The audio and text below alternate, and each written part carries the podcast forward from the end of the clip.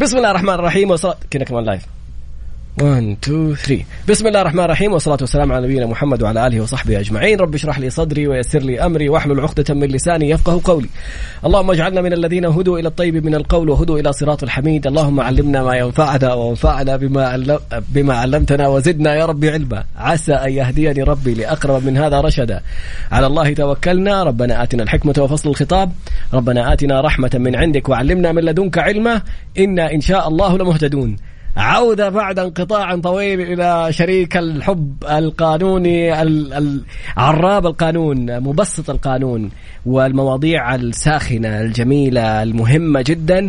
أحدث وسائل النصب والاحتيال بطرق مختلفة. انتبه تابعنا على تويتر في حسابه الشخصي على إنستغرام في حسابي أنا الشخصي.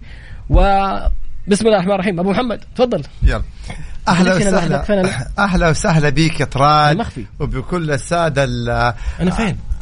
أهلا وسهلا بك يا طراد. وبكل السادة المستمعين لمكس إف إم واللي بيتابعونا بمختلف وسائل التواصل. وبالفعل اشتقنا لك يعني آه بعد غيبة. وبرنامجنا أيضا رجع بعد غيبة اللي هي إجازة آه رمضان والعيد. وإن شاء الله تعالى تكون آه حلقة مفيدة بإذن الله تعالى. يا رب. هذا اولا. ثانيا فعلا يا طراد انتشر بشكل كثير جدا أو انتشرت بشكل كبير جدا في وسائل التواصل النصب على حسابات الناس البنكية. مم. يعني خلينا نتفق إنه الهدف من البداية إنه يحصل على رقم بطاقة أحوالك مم. والكود اللي يجيك. أو رقم بطاقة الصراف. أو رقم بطاقة الصراف. فيجيك بمختلف إيه بمختلف الطرق. رسائل نصية SMS أو رسائل عبر الواتس أو اتصالات تليفونية. ويعطوا لك يعني مختلف خلينا نقول الطرق. بطاقتك توقفت نبغى نفعل حسابك. آه مثلا إحنا من البنك نبغى نتأكد من إجراءات معينة. أهو يعطي لك مختلف إيه؟ مختلف القصص ومختلف الأسباب عشان في النهاية يحصل على رقم بطاقة أحوالك ورقم ال ال ال الكود أو الرقم السري اللي حيجي لك بعد العملية. فتروح أنت تتجاوب معه وترسل له هذه المعلومات وتفاجأ أنه انسحب رصيدك بالكامل. ينسحب الرصيد بالكامل. أيضا يعني حنتكلم عن وسائل نصب أخرى. إحنا نجيب شغالات إحنا مش عارف مين ارسل لنا أو مثلا الاسهم ما الاسهم هذه كثير تحدثنا عنها أيضا نتطرق لها بس هذه المسألة المهمة جدا. أو يجي يبعث لك رابط. وبمجرد ما أنت تفتح, تفتح هذا الرابط الله يفتح انتهى عليك. الموضوع بالكامل. بالضبط. وراح المبلغ وراح كل شيء والحسابات. فلذلك إحنا علينا دور توعوي مهم جدا. ما نعتمد فقط لغير على البنوك أو على الحماية. لازم إحنا ننتبه. ما نعطي أي معلومات إلا لموظف البنك في الفرع. يعني روح الفرع تعمل العملية الحسابية أو الموقع الرسمي للبنك اللي هو الابلكيشن الخاص بالبنك. تعمل عمليات حتى. هذا تنتبه له لأنه أي. أنت عارف إيش الموقع الرسمي لأنه إيش يسووا يسووا ينسخوا نفس صورة الموقع حق البنك ويعملوه على صفحة خارجية. طيب. فأنت تدخل تشوف البنك مكتوب بالبنك الأهلي تدخل تحط التفاصيل تحط معلوماتك مم. تضغط سبمت كل المعلومات اللي أدخلتها تروح لهم. طيب. فلازم تتأكد من عنوان البنك. موجود على البطايق. الموقع. الرسمي للبنوك موجود. مم. بطاقات. بطاقات الاصراف امم وليس البطايق. بدأنا. طبعا. صفر طيب. طيب بس عشان نكون دقيقين يا أخوي طلعت أيوه. ف... فنرجع ثاني ونقول إنه زي ما تفضلت يا ثراد يا إما من خلال موظف البنك أو الفرع اللي أنا بتعامل معاه أو من خلال المواقع الرسمية للبنوك. أي شخص يتصل عليك يقول لك أعطيني معلومات قفل السماعة فجأة. على طول. لا تتجاوب معاه. يرسل لك رابط لا تتجاوب معاه. في قضية من القضايا يقول طب أنا أبغى أشتكي البنك. طيب إذا كان البنك بيعمل كل وسائل الحماية وبيرسل لك كود خاص رقم خاص سري لكل عملية على جوالك الشخصي وبيقول لك لا تعطي هذا الرقم لأحد, لأحد. فتيجي أنت وتعطي هذا الرقم لشخص آخر. طيب تمت العملية؟ العملية تمت. إيش ذنب البنك في هذه الحالة؟ فلذلك هنا انت لابد تكون حريص ومكرر للمرة الألف لا تعطوا أي معلومات لأي شخص يتصل عليكم. سكروا السماعة فجأة من الآخر كذا يا إما عندك مشكلة في البطاقة في فعليا روح الفرع. روح الفرع أو أتصل بنفسك على التليفون الخاص بالبنك تجيك الخدمات تجيك الإجراءات وبرضه في هذه حيجيك رقم سري خاص. تتصل على أشخاص أو تجاوب أشخاص لا تعطيهم. آه، روابط تجي لك لا تفتحها على الإطلاق لأنه أغلب حالات النصب اللي بتصير إذا تم سحب المبلغ من حسابك وتحول لحسابات خارج المملكة يعني آه، لا هي أصبحت المسألة جدا معقدة حتى. مو حساب لخارج المملكة تلاقيه يحولوها من حساب لحساب ومن حساب لحساب من حساب لحساب. في النهاية الحساب الأخير اللي يجمعوا فيه لا يروح غالبا غالبا إحنا نتكلم الآن إحنا عن طرق الاحتيال الثانية. م. يتحول ممكن على حساب سعودي وفي لحظتها على حساب برا المملكة. هذا اللي بيصير في موضوع الأسهم واللي بيصير في قضايا الشغالات. م. إيش هي قضايا الشغالات؟ قضايا الشغالات إنه يجي لك عرض على الواتس ولا على الرسالة النصية ولا كذا. إحنا عندنا شغالات نقدر عاملات منزليات بالأصح. إحنا نقدر يعني نأمن لكم عاملة منزلية كذا ويعطوك أسعار مغرية. فتروح أنت تحول لهم إيه؟ هذا المبلغ. فيقول لك طيب بس نبغى مبلغ كذا رسوم كذا مبلغ كذا رسوم كذا. ولا في عاملة منزلية ولا يحزنون. بل أيضا إذا أخذوا بعض معلوماتك البنكية يدخلوا من خلالها ويسحبوا المبلغ. أخونا وزميلنا وحبيبنا الإعلامي الأستاذ عدنان شبراوي الصحفي في عكاظ ذكر لي حادثة أن شخصا له سحبت منه ستين ألف ريال تحت مسمى استخدام عاملة منزلية. طلبوا المعلومات والبيانات عشان يحول لهم المبلغ الخاص بالاستخدام فسحبوا المبلغ اللي كان موجود في الحساب ستين ألف ريال. أمس كنت في لقاء تلفزيوني في إحدى القنوات التلفزيونية فكانت المقدمة الأخت الكريمة الفاضلة بتقول لي أن قريب لها سحب منه 200 ألف ريال. واو. بسبب إنه أعطى المعلومات لأشخاص اتصلوا عليه أو تواصلوا معه إما بإتصال مباشر أو بإيه؟ من خلال وسائل التواصل. أو الرخص. يقول لك رخصة القيادة ويطلع لك موقع إلكتروني صفحة كأنك داخل على وزارة الداخلية كأنك أيوة. داخل على أيوة. أبشر. أيوه. بنفس التفاصيل. أتأكد بس من العنوان فوق. أبشر حق الموقع الرسمي حق الحكومة ولا لا؟ م. تدخل تلاقي مواقع طويلة ويدخل ويحط لك صورة آه، يعني إنسانة تعمل. المهم إنه فيلم عشان يحصل على إيش؟ على معلومات. أنت في بالك تقول طب حياخذ رقم البطاقة. إيش حيسوي في رقم البطاقة؟ البطاقة معايا أصلا ما حيقدر يدخل يسحب فيها. البنوك عندها أحد الخيارات اللي تدخل فيها على حساباتك وعلى على معلوماتك إنك تحط رقم البطاقة وتح... ويجيك رقم تأكيد عشان ممكن تكون ضيعت الرقم السري. يجيك رقم تأكيد. لو جاك الرقم التأكيد برسالة نصية واحدة بتقول لي أنا جالسة أشتري في السوق وقال لها خلاص ونرتب لك الموعد وما الموعد بس ادينا رقم البطاقة حقت الصراف. أعطته رقم البطاقة. قال لها حيجيك حيجيك كود.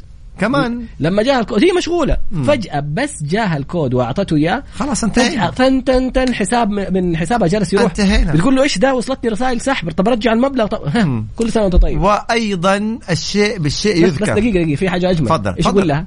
يقول لها آه، شكله صارت خلل فني عندك بطاقة ثانية؟ تخيل. هاي تفضل. يلا. يلا خلص. الأولى يبغى الثانية. طيب نعطيكم حاجة طالما الشيء بالشيء يذكر أيضا. ما لاحظتوا الآن في الواتس؟ انتشر في الآونة الأخيرة. تجيكم رسائل. حبيت الآونة. أيوه. آه إحنا آه نعمل لك نشيل لكم اللي هو التطعيم نعمل لكم التطعيم نشيل الضرائب نشيل الزكاة نشيل مش عارف مين.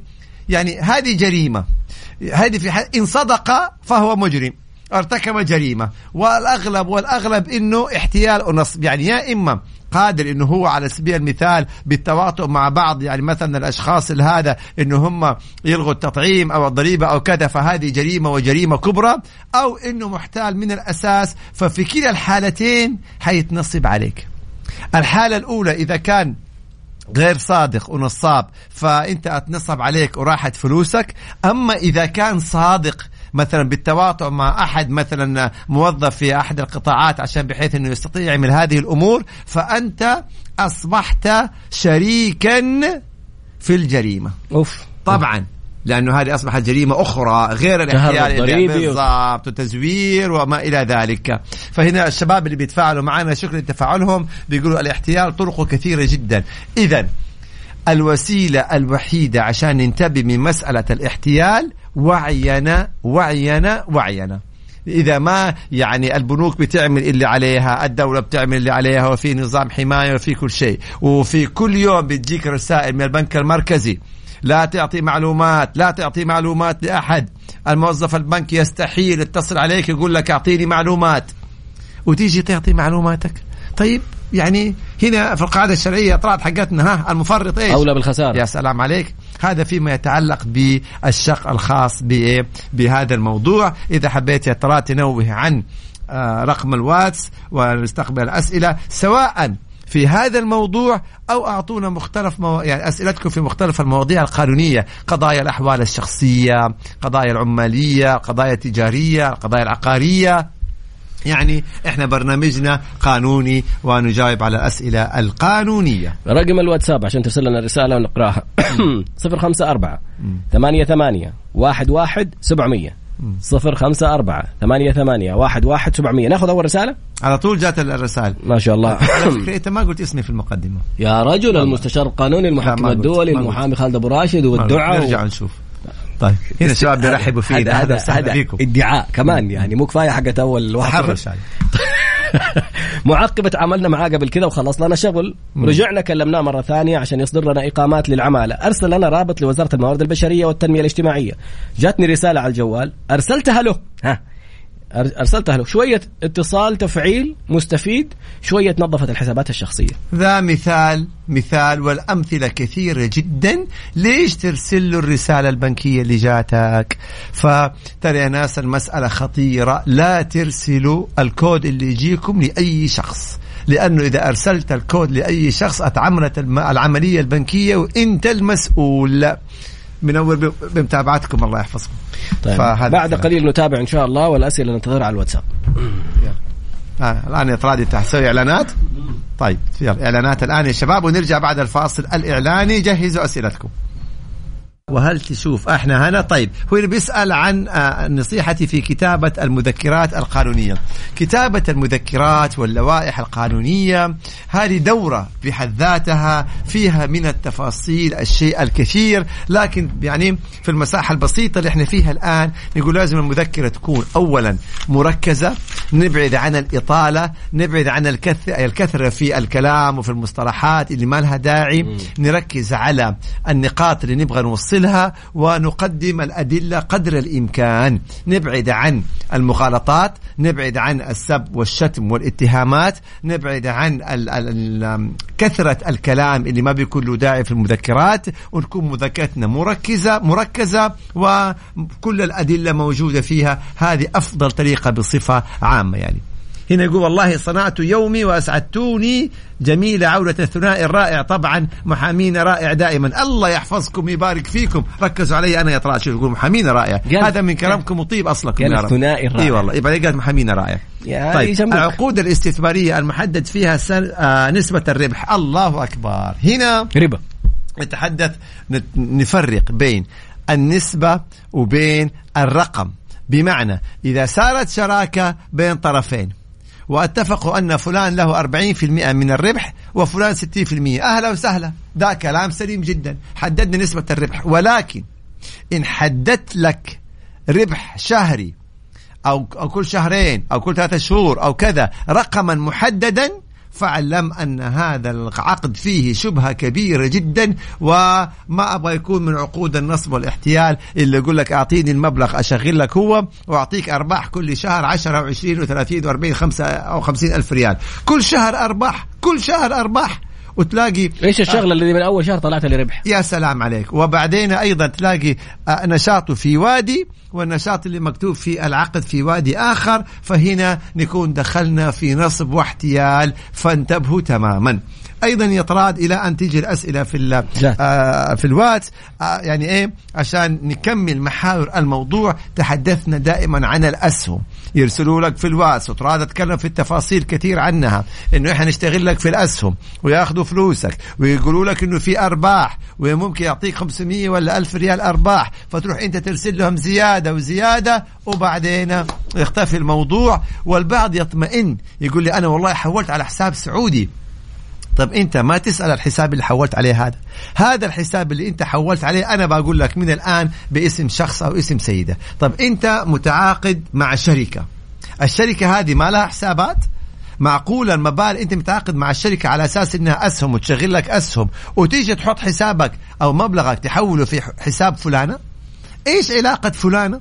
تلاقيها موظف حكومية ولا يحزنون ولا موظف قطاع خاص في الشركة اللي انت متعاقد فيها. ليش ما سألت نفسك؟ ليش الشركة ما قالت لك هذا حسابي أودع فيه؟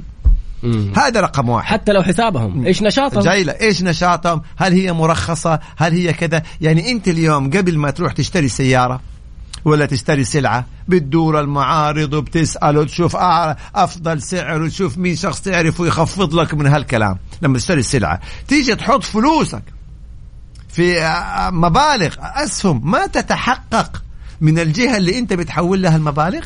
اللي بيصير تتحول مبالغ على حساب هذه السيدة وهذا السيد السعودي وفي لحظتها تتحول إلى خارج المملكة. لما أنت تكتشف إنه تنصب عليك لما تطلبهم الارباح ولا حتشوف أرباح ولا يحزنون ف تيجي آه، تكتشف إنه المسألة صارت نصب تقدم شكوى على الحساب اللي أنت حولت عليه. تيجي الدولة تجيب هذا الشخص نجد أن هذا الشخص شخص غلبان ماله في الأمور هذه كلها ولكن طلبوا منه هؤلاء المحتالين إنه هو يعني يجعل حسابه ويستقبل مبالغ ويحولها عليهم مقابل مبلغ بسيط. مو حساب فيها مو يحولها. هم إيش يقولوا؟ يتصلوا عليه؟ يعني يقولوا له آه أنت فلان فلاني إحنا شركة حقت فوركس ومعروفين وكذا. نحتاج لنا ممثلين وحنعطيك 10000 20000 ريال في الشهر بس اللهم أنت استقبل إيه؟ بس المبالغ. نستخدم حسابك. راح فيها صاحبنا هذا صاحب الحساب الغلبان وراح فيها الشخص اللي أتنصب عليه والمبلغ تحول خارج المملكة ويلا دور لهم خارج المملكة. الوعي الوعي الوعي. وقاوموا الإغراءات. أهو النصاب كيف حينصب عليك؟ المحتال كيف حيحتال عليك إذا ما أغراك؟ هو لازم يغريك. بالأرباح بال يعني بالأمور بالمزايا بكذا. يعطيك من فلوسك. بالضبط. فانتبهوا يا شباب. أبو عبد الرحمن السلام عليكم. يقول آه أنا أبو عبد الرحمن. السائل آه أوكي. يقول كيف أقدر أشتكي على شخص نصب علي ما يقارب آه قبل سنة أو أقل من الآن؟ طلب م. إرسال له مبلغ مبالغ مالية مقابل حيجيب لي قروض وبعدها سوالي حظر. بالضبط. هذه طريقة من طرق النصب. طيب الآن أنت يفترض أنك محتفظ بالرسائل اللي بينك وبينه. هذا اولا. ثانيا حولت المبلغ على فين يا أبو عبد الرحمن؟ مم. عشان تقدم شرطة تقدم في الشرطة شكوى احتيال ونصب اللي وقعت عليها تعطيهم صور المحادثات اللي بينك وبينه وأهم شيء الحساب اللي أنت حولت عليه. علشان هم يستدعوا صاحب هذا الحساب وتبدأ مساءلته وتبدأ الإجراءات يعني. أما لو كان كاش؟ لا هو بيقول لك حول. امم أوكي. حول بالضبط. طيب واحد يقول حولت مبلغ لشخص 24 ألف ريال عشان يجيب حيوانات يقول من الخارج وحولتها على حساب زوجته. وإلى الآن ما جاب ولا شيء. قدم شكوى على, على الحساب اللي حولت عليه في المحكمة وطالب بإعادة هذا المبلغ. فهذه يعني كثير جدا مسألة حول حول. إنتوا كيف تحولوا قبل ما تضمنوا قبل ما تتحققوا؟ هل هذا الشخص فعلا مرخص؟ هل هذا الشخص مثلا يعني عنده سجل ولا ما عنده سجل؟ هل سبق إنه فعلا أنجز هذه الأمور أو لا؟ بس نحول بتتعبوا على الفلوس وللأسف بتضيع بطريقة سهلة جدا. ولكن مؤلمة جدا جدا جدا. جميل السؤال هذا. يقول فصلت على مادة 80 وبفضل الله ثم قانون دولتنا كسبت القضية. برافو. مدير الموارد البشرية ومدير السابق أرسلوا للشركة الأم حظري من النظام بادعاء أني قمت بمخالفة التي نصفني فيها القانون بعد فضل الله. آه، كل ما أقدم على فرع من فروع الشركة يرفضوا منحي للتوصية ويقولوا إنه هو مخالف ومفصول ما ينفع للعمل، هل يحق لي أن أقاضيهم وأشتكي عليهم؟ طبعا هم طالما كسب القضية وصدر حكم لصالحه يبقى ما يعتبر مفصول على المادة الثمانية لأنه كسب القضية. طب هم جالسين يشوهوا سمعته فلا يعني هو بيقدم على أي هو بيقول فرع من فروع الشركة. أوكي. نفس الشركة. أيوه.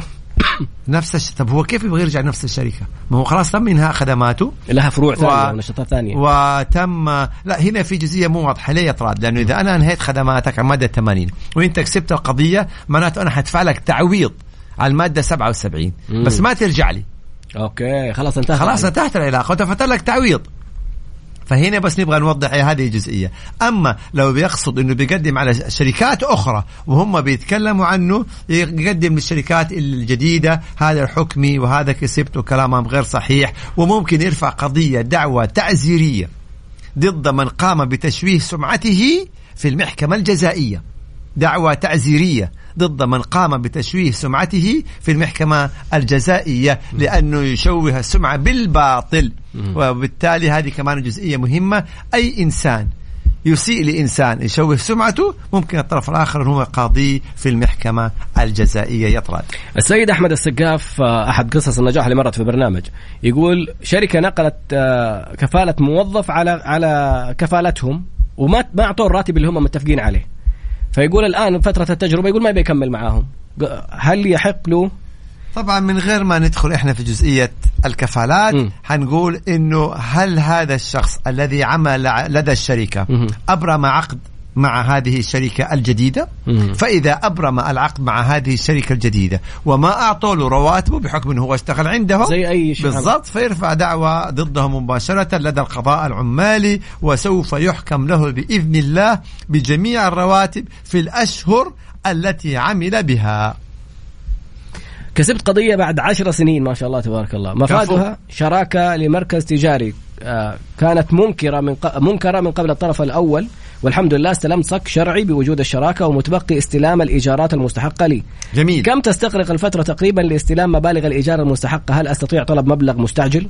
طيب لا هنا لا ما في حاجة اسمها مبلغ مستعجل. هنا حنرجع لمنطوق الحكم. هل الحكم صدر فقط بثبوت الشراكة وبالتالي استحقاقه للمبالغ وتم يعني حصرها ولا الحكم بثبوت الشراكة فقط لا غير وبالتالي تحتاج ترفع دعوة ثانية عشان تطالب بالإيجارات.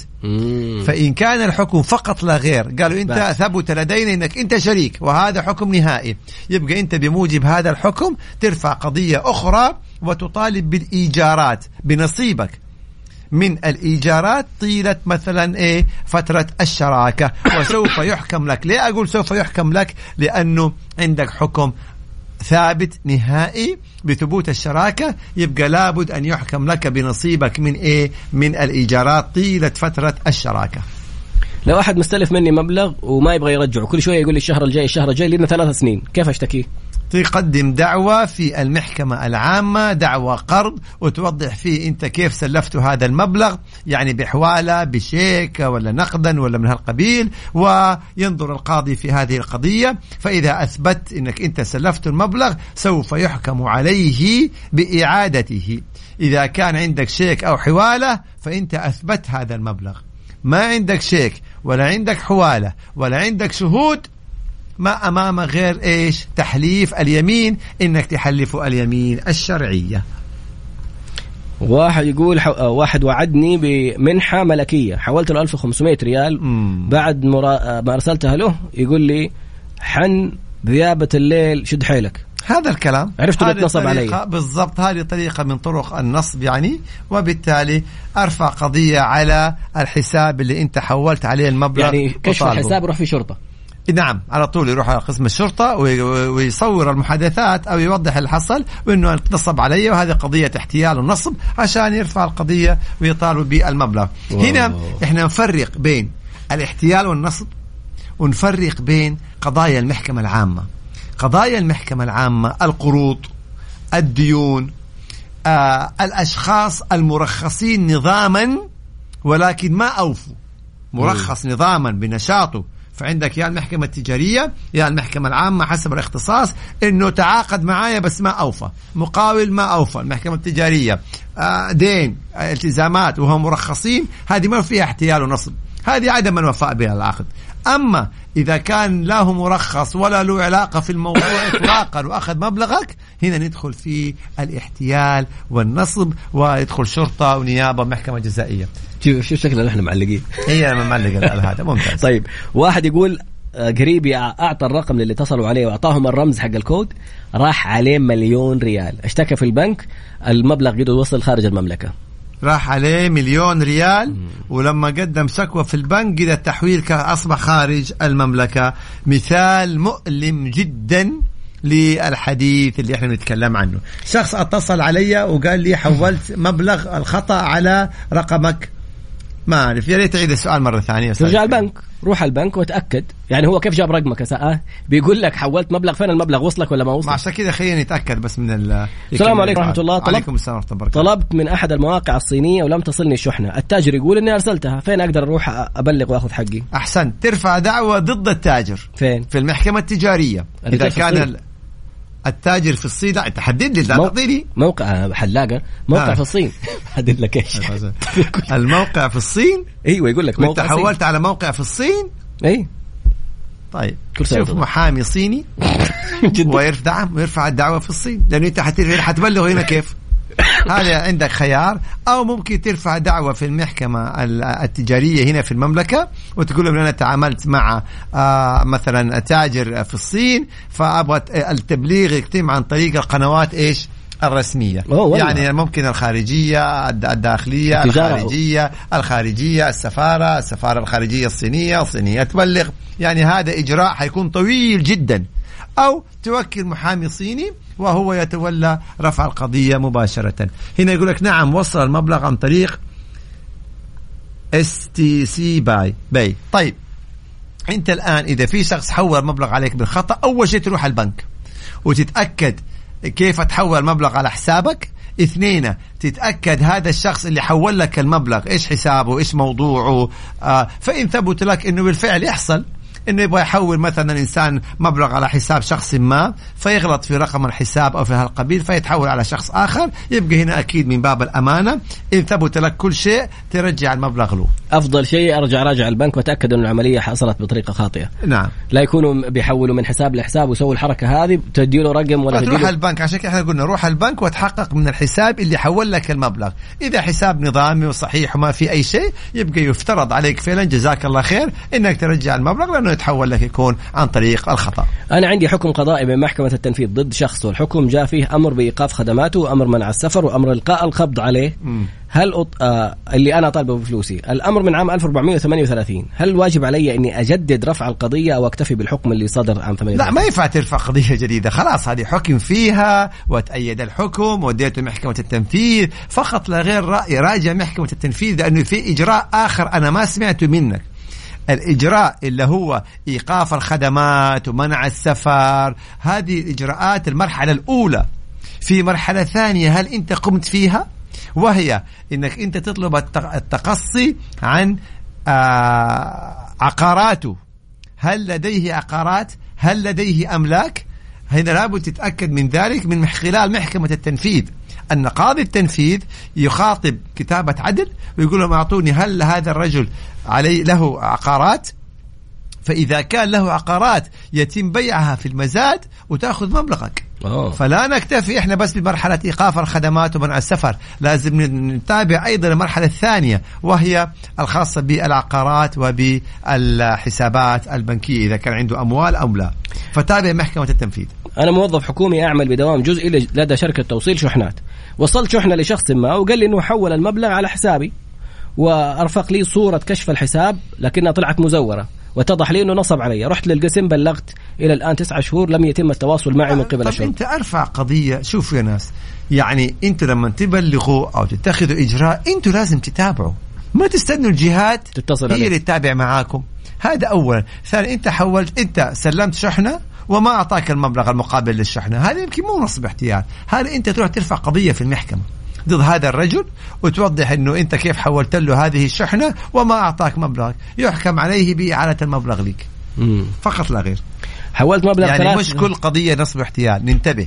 إحنا نركز ثاني. نصب احتيال لما يكون الشخص اللي تعاملنا معاه غير مرخص ولا له أي علاقة بهذا. الموضوع. تمام؟ فهنا نصب احتيال أما إذا كان تعامل عملي فعلا وما أعطاني حقي لا هذا مو نصب احتيال مم. هذا ما أعطاني حقي أنا ارفع عليه قضية في المحكمة العامة. يكون إنه هو أعطاك مستند مزور هنا تقدم شكوى تزوير. هذه اصبحت جريمة تزوير. هذا موضوع آخر يصير. حولت مبلغ 23 ألف إلى مكتب استخدام مرخص من الوزارة له جميل. سجل تجاري. جميل. صاحبة المكتب هربت. مكتب العمل معلق طلبي من سنة. التحويل ليس من مساند. إيش مساند هذا؟ ما أعرف. ما أعرف حقيقة لكن أرفع قضية طالب بالمبلغ. أرفع قضية ضد مكتب الاستقدام وطالب بالمبلغ. ما في شيء اسمه صدر شردت. شردت حيصدر عليها حكم غيابي وحينفذ على حساباتها وعلى عقاراتها. فهل رفعت قضية صحيحة في المحكمة؟ هنا السؤال. دفعت قيمة تصليح غطاء ماكينة بحرية للوكيل. الوكيل لم يكمل التصليح بحج بحجة عدم وجود نفس اللون. بعد ستة شهور إلى الآن طالع الكسر والتصليح بمنظر غير مرضي مسبب لي ضرر لمنظر القارب. رحت للإدارة مرتين وتم توجيه الورشة مرتين ولم يتم إكمال العمل. قدم شكوى لدى وزارة التجارة. صح. طالما هذا وكيل وهو ملزم بالصيانة وملزم بتأمين قطع الغيار فتقدم شكوى لص- لوزارة التجارة أن هذا الوكيل لم يقم بالصيانة المطلوبة ولم يوفر لك إيش؟ قطع الغيار المطلوبة. يقول مساند هذا البرنامج حق التأشيرات والعمالة والموظفين. ممكن طب برنامج حكومي إيه، ممكن. إيه، على كذا يبلغوا في آه، يرفع عليها قضية على صاحبة المكتب لدى وزارة زي, التجارة. زي ما قلنا ويرفع عليها قضية حتى في المحكمة. ويرفع عليها قضية حتى في المحكمة ويطالب بإعادة المبلغ. شردت شردت إيه على حساباتها على عقاراتها على كل شيء. أوه. مستأجر عندي مسافر خارج المملكة ما دفع الإيجار له سنة كاملة. وعيلته موجودة في الشقة. كيف التصرف معه ترفع دعوة انتبه. إياك أن تقطع كهرباء أو تقطع موية. عشان لا تتحول أنت على الشرطة ثم النيابة ثم الجزائية. ترفع دعوة إخلاء. ترفع في المحكمة العامة دعوة إخلاء. فيصدر لك حكما بإلزامهم بالإخلاء. تأخذ الحكم هذا وتنفذه. يأخذ وقت مو مشكلة بس تنفذ بالطريقة الصحيحة. نفس. بريك ونرجع تمام. نأخذ إعلانات ونرجع. أهلا وسهلا بكم مرة أخرى مجددا مع أخونا وحبيبنا طراد باسنبل معكم المحامي والمستشار القانوني خالد أبو راشد. ما في على طول في المحكمة اليوم؟ لا كذا قضية قلنا على طول على المحكمة بالعكس ابدا. فهنا بيقولوا استشارة مجانية كل استشاراتنا هذه مجانية يعني ونسعد ونفخر بذلك يعني ولكم الحق علينا. داومت. في شركة لمدة شهر كامل ويوجد معي عقد عمل لدى الشركة ومكتب الشركة قفل. يوجد فوق 30 موظف لم يستلموا الرواتب. صار لهم حدود السنة. بلغنا عليهم ولا صار شيء. إيش الحل؟ كيف بلغنا؟ هل رفعتوا قضية ضد هذه الشركة عشان تطالبوا بمستحقاتكم؟ هذا السؤال. أرفع قضية في المحكمة العمالية سوف يحكم لكم بمستحقاتكم بدون كلام. حتى وإن كانت الشركة تحت التصفية أو أعلنت إفلاسها وتم تصفيتها فديون العمال ديون امتياز يعني أول شيء العاملين يأخذوا مستحقاتهم أوه. وبعدين الآخرين يعني من دائنين آخرين. شخص ما اعرفه رسل لي رسالة يقذفني فيها. بلغت عن طريق كلنا أمن ما ما جاني رد. آه مثل هذا النوع من الشكاوى تروح تقدم في قسم الشرطة. ما هو جاني أن فلان قذفني آه. فتتحول على المحكمة الجزائية. أوه. عرفت كيف؟ هذه طالما على الخاص فهذه ليست بجريمة معلوماتية ولكن هذا سب وقذف فعلى طول يتحول على المحكمة الجزائية وطبعا إن ثبت ذلك فسوف يحكم على من قام بسبك أو قذفك بالتعزير. إن كان قذف فهو حد وإن كان سب يعني تعزير من سجن وغرامة أو إحدى هاتين العقوبتين. موظف صحي تحت عقود التشغيل حط رسالة بعدين كتب مع العلم أنه تم رفع للمحكمة والشيخ حكم برد الدعوة. ما فهمت؟ يعني الرسالة بتشرح الموقف بس في النهاية الح- الشيخ حكم برد الدعوة. يعني, يعني وإيش السؤال؟ السؤال تم تكليفه في قسم خارج عمل أوقات الدوام الرسمي تحت الطلب بدون أي تعويض مالي أو إجازات. عند مطالبته تم الرفض من إدارة المنشأة بالتعويض. رفع قضية وتردت الدعوة حقته. أي. معناته ما لك حق. ل... يعني عاد الله أعلم. إحنا الآن لما أنا أرفع قضية ثم يصدر حكم برد دعوايا معناها إني أنا ما أستطعت أن أثبت حقوقي أو أنا ما لي حق. كنت أعتقد إنه هذا حق من حقوقي فثبت للقضاء إنه ما لي حق. لأنه لو كان لي حق كان حكم القضاء بهذا الحق. هذه المسألة يا طلال. الشخص اللي وصل له الرسالة تأخذ صورة الرسالة تطلع فيها على الشرطة الشرطه تحولها على المحكمة الجزائية. بالضبط. القذف. اي آه. اي يتقدم مباشرة إلى المحكمة الجزائية أيضا. طيب تم فصلي من العمل من غير علمي. لما خبروني أرسلوا لي جواب إنهاء الخدمة بعد ثلاثة شهور في الواتساب زي ما يقولوا على طول على مكت على القضاء. يلا اللي يقول لك على طول على المحكمة على طول على المحكمة العماليه هذه فترة التجربة. تمام؟ مم. هل من حقه يطالب برواتب باقي العقد هو محدد المدة؟ هو الآن تم إنهاء خدماته خلال فترة التجربة؟ ولا بعدها؟ ولا بعدها. هذا رقم واحد. اثنين أنت بتقول جاء لك خطاب إنهاء الخدمة بعد ثلاثة شهور. يعني هل أفهم من هذا إنه بعد ما انتهت التجربة جاء خطاب إنهاء الخدمة؟ إذا بعد ما انتهت التجربة جاء خطاب إنهاء الخدمة طبعا تطالب برواتبك كامل العقد. حسب المادة 77 من نظام العمل لأن هذا فصلا غير نظامي يطراد ويحق لك باقي مر... بما إنه محدد المدة ياخذ رواتبه إلى نهاية العقد دفعة واحدة مم. حتى لو أرسلوا لك الموضوع يقول لك خلال فترة تجربة هم أرسلوا لك إياها في الواتساب بعد روح إذا. داوم أحسنت إذا داوم يوم واحد بعد الثلاثة أشهر مم. خلاص بصفتي مدعي عندي قضية دية قتل خطأ وقد تم إصدار صك حكم تنفيذ حق خاص وتم عمل حجز وتحريز ووقف الخدمات ومنع السفر ولم ينفذ الحكم إلى الآن. ما إحنا قلنا ندخل المرحلة الثانية. هل عملت فحص على ممتلكاته العقاريه من خلال محكمة التنفيذ؟ هل عنده عقارات عشان تباع؟ عنده أملاك علشان تباع؟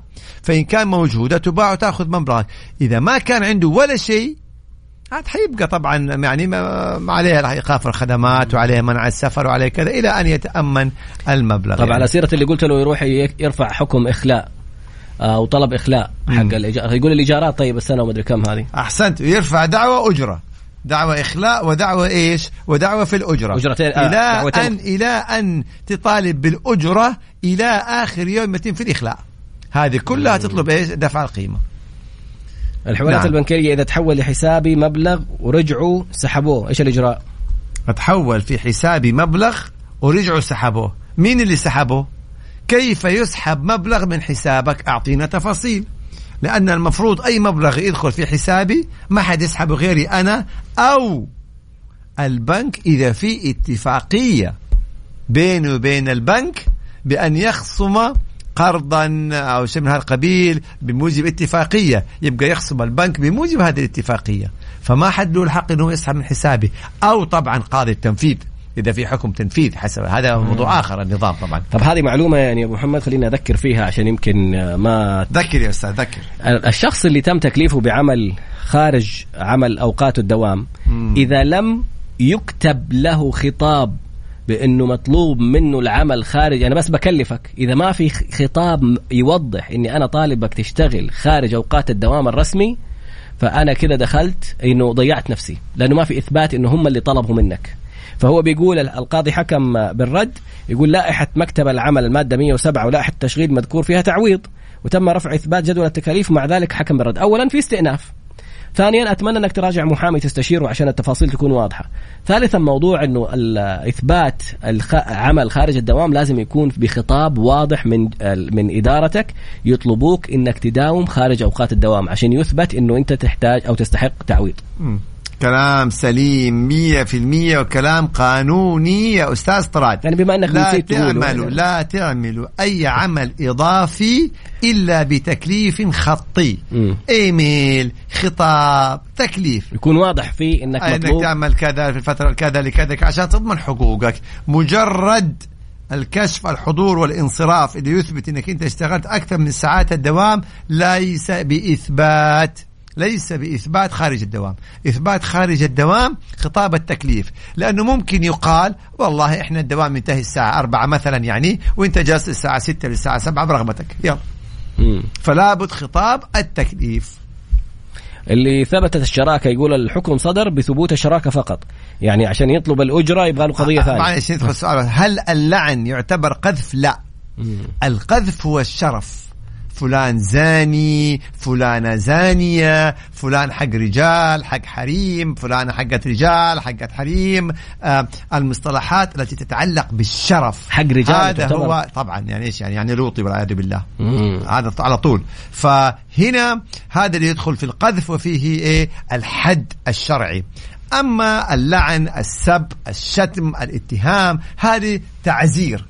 الح... القذف فيه له حد السب والشتم ولا هذا يدخل فيه التعزير شرعا. هل جميع الشخص اللي ثبت آه، موضوع الشراكه وقلت له يرفع قضية ثانية يطلب الأجرة يعني مو نفس ما دام منطوق الحكم. إحنا منطوق الحكم. أي. إذا منطوق الحكم اقتصر مم. على الشراكة يبقى أنا أرفع دعوة ثانية أطلب إيه نصيبي من الأجرة. طيله إيه يعني طيلة ال- فترة الشراكة. هل جميع القضايا تندرج تحت قانون الإثبات؟ إيش يعني؟ وهل تم تطبيق قانون الإثبات؟ أيوه. إيش يعني؟ نظام الإثبات. نعم نعم. هذا كلام جميع القضايا مو تندرج تحت قانون الإثبات.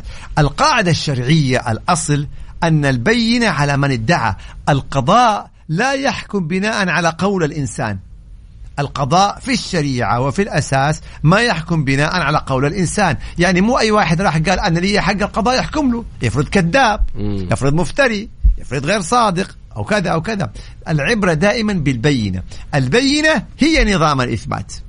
نظام الإثبات الذي صدر حديثا وممكن يتحدث عنه في الحلقات القادمة هو اللي يوضح إيش هي الأدلة. ما هي الأدلة؟ الإقرار دليل أصل المستندات دليل شهادة الشهود دليل الوسائل الإلكترونية الآن أصبحت دليل. آه وبالتالي لابد يكون عندك دليل لأنه إذا ما عندك دليل ما أمامك غير تحليف اليمين. تحلف خصمك اليمين. إذا حلف اليمين خلاص قضي الأمر وذهب حقك في الدنيا. عند الله عز وجل ما في شيء يضيع. إذا رفض يحلف اليمين وهو ما يسمى نكولا عن أداء اليمين كسبت قضيتك. إذا رد اليمين عليك قال لك أنت أحلف أصبح الموضوع في يدك. إن أردت أن تحلف اليمين فكسبت قضيتك إن رفضت تحلف اليمين خسرت قضيتك. بس هذا إيه؟ إذا رد اليمين عليك. كثير جدا الناس يسألوني يقول أنا مستعد ارفع أنا أرفع قضيه ومستعد أحلف اليمين. لا يا سيدي خصمك هو اللي يحلف اليمين. إذا أنت ما عندك دليل مش أنت تحلف اليمين. إذا رد عليك وقتها. إذا رد عليك أو إذا القاضي طلب منك أن تحلف اليمين لإيه؟ للاطمئنان. هنا ذيك الساعة إيه؟ ممكن أنت تحلف اليمين. امرأة هددتني واتهمتني ظلما وعند إبلاغي للشرطة طلبوا مني رقم هويتها. ما أعرفه. وقالوا إذا ما في رقم الهوية ما نقدر نفتح آه ما هو كيف حيستدعوها؟ مم. كيف حيستدعوها؟ فلازم تعطيهم مثلا رقم الهوية رقم الجوال كذا عشان يتم استدعائها يعني هذا مهم جدا يعني أو على الأقل رقم الجوال. أنا عشان يصير استدعائها وتحضر ويتم التحقيق معها. أنا مسلف واحد مبلغ 150 ألف أخذت المبلغ قرض شخصي واتفقنا أنه يقوم بسداد المبلغ على أقساط لمدة 60 شهر أربع سنوات. مم. وباقي سنة لم يتم السداد ولما اتصلت عليه يقول لي سوي اللي تبغى تسويه. متى أرفع قضية؟ بعد انتهاء فترة الأقساط. هل الشيخ حيجبرني إني آخذ المبلغ على دفعات؟ لا اولا. هل أجيب كشف حساب بمدة الأقساط؟ طيب يعني طالما في كشف حساب فأنا أتوقع إنه في إثبات م. لهذا المبلغ. وطالما تأخر ثلاث سنوات فطبعا ترفع قضية وتطالب بالكامل. إذا كان في اتفاقية مكتوب فيها إذا تأخر استحق المبلغ بالكامل فالطالب بكامل أربع سنوات. إذا ما في حطالبوا بثلاث سنوات. وعبال ما ترفع القضية وتصير الجلسات معناته استحق المبلغ دفعة واحدة. فيحكم لك إن شاء الله بالمبلغ دفعة واحدة. شخص اتهمني على الواتساب قال أنت وعائلتك نصابين. هل هذا سب؟ طبعا هذا اتهام, اتهام. هذا اتهام وترفع عليه دعوة في المحكمة الجزائية وسوف يحكم عليه بالتعزير شرعا لأن هذه الاتهامات مرفوضة شرعا وقانونا. ما شاء الله تبارك الله. نعود بعد قليل بيرجعوا يسألوا عن رقم الواتساب للتواصل صفر خمسة أربعة ثمانية ثمانية واحد واحد سبعمية. صفر خمسة أربعة ثمانية ثمانية واحد واحد سبعمية. أبو محمد شكلك مواصل. لا والله بس ما شاء الله تبارك الله. الأسئلة إحنا السعداء وفخورين بيها. وبنضطر نجاوب بشكل سريع عشان نحاول قدر الإمكان يعني إيه كل الأسئلة بقدر الإمكان. لو حكم لشركتي ضد شركة أخرى وأعلنت إفلاسها. خلاص هنا تقدم أنت في المحكمة التجارية كدائن عشان لما يتم تصفية الشركة تجيك حقوقك أو جزء من حقوقك على حسب إيه؟ النسبة نسبة وتناسب على حسب الدائنين وعلى حسب ناتج التصفية أو ناتج الإفلاس. يعني يتم تصفية الشركة وبيعها وكل شيء والناتج يتم توزيعه على الدائنين كلا حسب دينه وحسب نسبته يعني نسبة وتناسب من الديون. متى يحق للوالد أن يكون حاضن؟ وانت الأسئلة ما شاء الله في الباص كلها كذا ما يعني السلام عليكم حتى. أي, أي بالضبط سلام عليكم تقديم تأخير أي حاجة. طيب أسألني أستاذ تفضل. متى يحق للوالد أن يكون حاضن؟ متى يحق للأب أن يكون حاضن؟ إذا كانت الأم غير مستحقة للحضانة. لأنه حسب نظام الأحوال الشخصية أن الحضانة للأم ثم الأب. فإذا كان توفر في الأم عيب من عيوب الحضانة أو أي شيء مثلا ما يجعلها تكون أحق بالحضانة تنتقل الحضانة إلى الأب. سلفت واحد فلوس وما في إثبات غير رسالة جوال.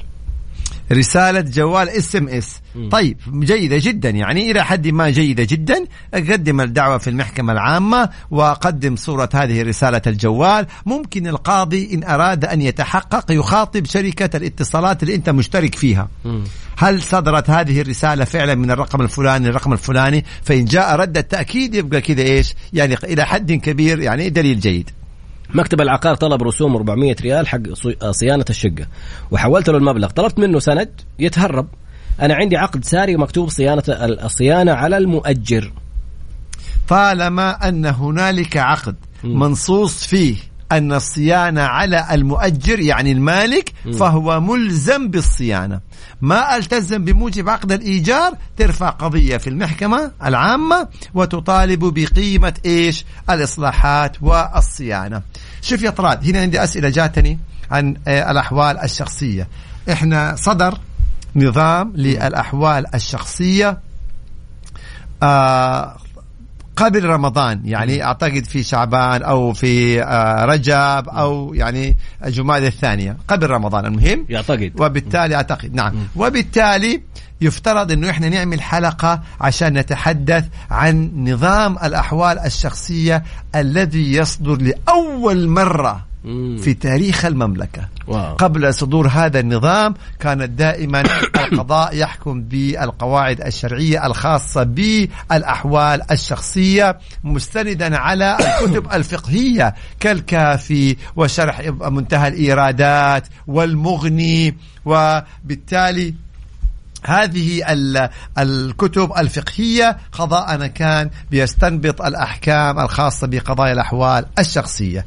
إلا حصل أنه صدر هذا النظام جمع هذه القواعد الشرعية والأحكام الفقهية في نظام مكتوب وبصيغة مبسطة.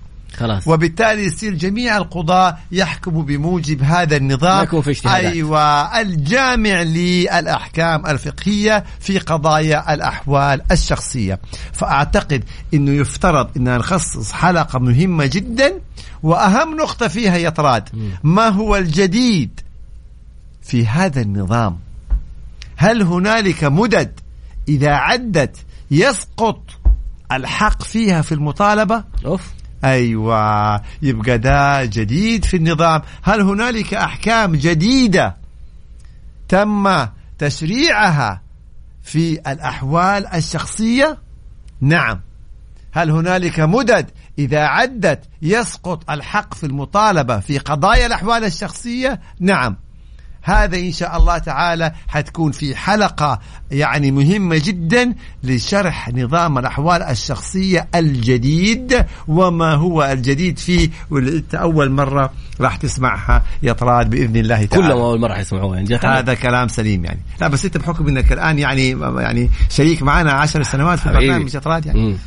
اعتقد إنه هذا سؤال جميل. هل من الطبيعي التأخر في قضايا المساهمات والقضايا الكبيرة ورفض المحاكم واستقبال المتضررين أو دعواهم؟ لأني أحد متضررين من ثمانية سنوات. أتوقع في في لجان شكلت أيوة خاصة في, في هذا الأمر وفي في يعني قضاء خصصوا لهذا النوع والتأخر طبيعي جدا. ليش طبيعي جدا؟ لأن تفاصيل هذا النوع من القضايا. اولا كثرة المدعين الأعداد الكبيرة جدا. تداخل القضايا. ضعف الإثباتات. آه فهذه التفاصيل كلها طبيعي بدها تؤدي إلى يعني استغراق وقت لأنه أنت ما تتكلم شخص يطالب شخص بفلوس تتكلم آلاف. يطالبوا مجموعة وفي مجموعات وفي رؤساء مجموعات وفي ناس عندهم إثباتات وفي ناس ما عندهم إثباتات وفي, وفي ناس توفوا فدخلوا الورثة. طبيعي. ذكرتني الموضوع. تستغرق هذا الوقت. موضوع طبيعي. حق مساهمات وكان فيه عقود وافتكرت الموضوع عندي عقود. تفاصيل يعني. طيب بعد وفاة الزوج هل تكون الوصاية على الأطفال للأم أو لأخو المتوفى؟ طبعا هنا هذه فيها تفاصيل وحنتكلم عنها في نظام الأحوال الشخصية. بإذن الله تعالى من نتوسع فيه ونتفصل فيه بإذن الله تعالى. أنا مقيم زوج مواطنة شغال في شركة تسع سنوات، هل عقدي محدد المدة أم غير محدد المدة؟ دائما الشخص غير السعودي يكون عقده غير محدد المدة. آه مو بعد ثلاث سنوات يقلب كذا غير محدد. هذا غير هذا للسعودي. آه. للسعودي يقلب مح... غير يصبح غير محدد إذا عدى أربع سنوات. أوكي. أيوه، أما غير السعودي فدائما يكون عقده محدد المدة. جميل طلقت زوجتي من تسع سنوات على أن تكون حضانة ابني بعد السن السابعة عندي. والآن عمره تسع سنوات صارت تقول لي أعطيني النفقة أثناء الزيارة أو أطالب المحكمة بإلزامك بدفع نفقة. هل تستطيع تغيير أي شيء في الحكم؟ هنا نفرق هنا نفرق بين النفقة وبين الحضانة. النفقة لها الحق أن تطالب بالنفقة ولكن منذ تاريخ الطلاق لكن إذا عدى سنتين قد يسقط الحق. لازم نرجع الماضية. فلا بد نرجع لنظام الأحوال الشخصية. هذه إحدى المفاجآت. آه ليش ما طلبتي سنتين كاملة؟ فنبغى نرجع لنظام الأحوال الشخصية. مم. فالنفقة لا تربط بالحضانة. هذا موضوع وهذا موضوع. كيف؟ يعني لا, لا كيف؟ بمعنى إنه ما في والله أنا إذا مثلا ما طلبتك بالنفقة أنا أوكي أنا خير الحضانه عندك بس لا تطالبيني بالنفقة. آه. ما في مساومة. الحضانة إذا كان حق لها حيبقى حق لها. دفع ما دفع حقها في الحضانة ثابت وتطالب بالنفقة. ما في مجال نساوم على النفقة. ما في مجال. هل ورقة الحوالة يعتبر إثبات؟ نعم. الحوالة البنكية إثبات قوي جدا.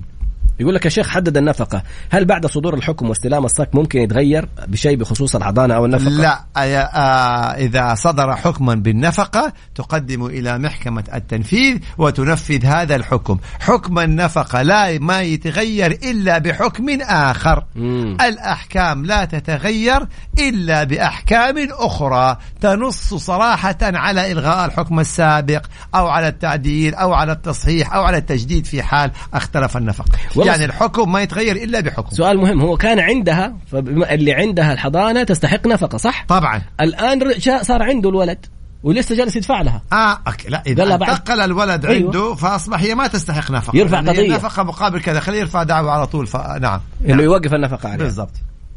آه طلق هذا مين كمان. طلق زوجته ترى في تفاصيل كده. إحنا اتفقنا دعاوى الاحوال الشخصية من الدعاوى المتجددة. مم. كيف يعني متجددة؟ كان عندها يعني نفقة. يعني حضانه ممكن ترفع مرة ثانية ومرة ثالثة النفقة ممكن ترفع مرة ثانية ومرة ثالثة. الجديد في نظام الأحوال الشخصية إنه ما ترفع قبل مضي سنة من أوه. تاريخ صدور الحكم. ترى النظام يا شباب فيه تفاصيل. أنا اضطر إن شاء الله أرجع مرة ثانية أدرس لكم هو وأعطيكم النقاط كلها. ابتسامة رائعة وجميلة من سلطان الحارثي شدادي حبيب قلبي سلطان ويعني آه مشرق دائما مشرق دائما. طبعا هو أخونا سلطان آه هلالي ويتمنى الكاس الهلال. وأكيد نادي ضمك محبي ضمك يعني الفيحاء الفيحاء محبي الفيحاء. أيضا كمان طبيعي إن هم يتمنوا الكاس. إحنا نتم كمحايدين نتمنى مباراة جميلة. جميلة وممتعة ونستمتع بها جميعا بإذن الله تعالى. الوقت انتهى بس آخر سؤال، هل نعم. يحق لي أن أترك العمل قبل نهاية العقد للبحث عن عمل آخر؟ كم المدة اللي تحق لي؟ لا هذا هنا نظام العمل يختلف إني أنا قبل نهاية عقد أنت مفترض إنه تلتزم بالدوام طيلة فترة عملك حسب عقد العمل المفترض إنه أنت عندك عقد عمل تلتزم بالدوام طيلة فترة العمل تأخذ إجازات تروح تبحث فيها هذا مسألة أخرى هو الوقت خلص. إي. نمرق سؤال. صحيح. لدى والدي يعني المتوفى الاسئله أكثر من الوقت الآن. والله. طيب. لدى والدي المتوفى أرض كبيرة تم تقسيمها بين الورثة بالتراضي بوثائق حجة من الصك الرئيسي لكل أرض وأنا أحد الورثة. أرغب باستخراج صك لكل أرض. هل بالإمكان معرفة الإجراء دون الحاجة للجوء إلى قسم آه، قسمة التركة؟ علما أن بعض الورثة قاموا ببيع حصصهم. الآن هذا السؤال. في, اللي في الوقت اللي خلص. في, في الوقت اللي خلص. في وقت آخر الأسبوع الجاي إن شاء الله. سبحانك اللهم وبحمدك أشهد أن لا إله إلا أنت أستغفرك وأتوب إليك. كان معكم المستشار المستشار القانوني المحكم الدولي المحامي خالد أبو راشد ومحدثكم طراد باسنبل في أمان الله. خلاص. أنت قلت لي تعال. طيب شكرا نلقاكم على خير يا رب.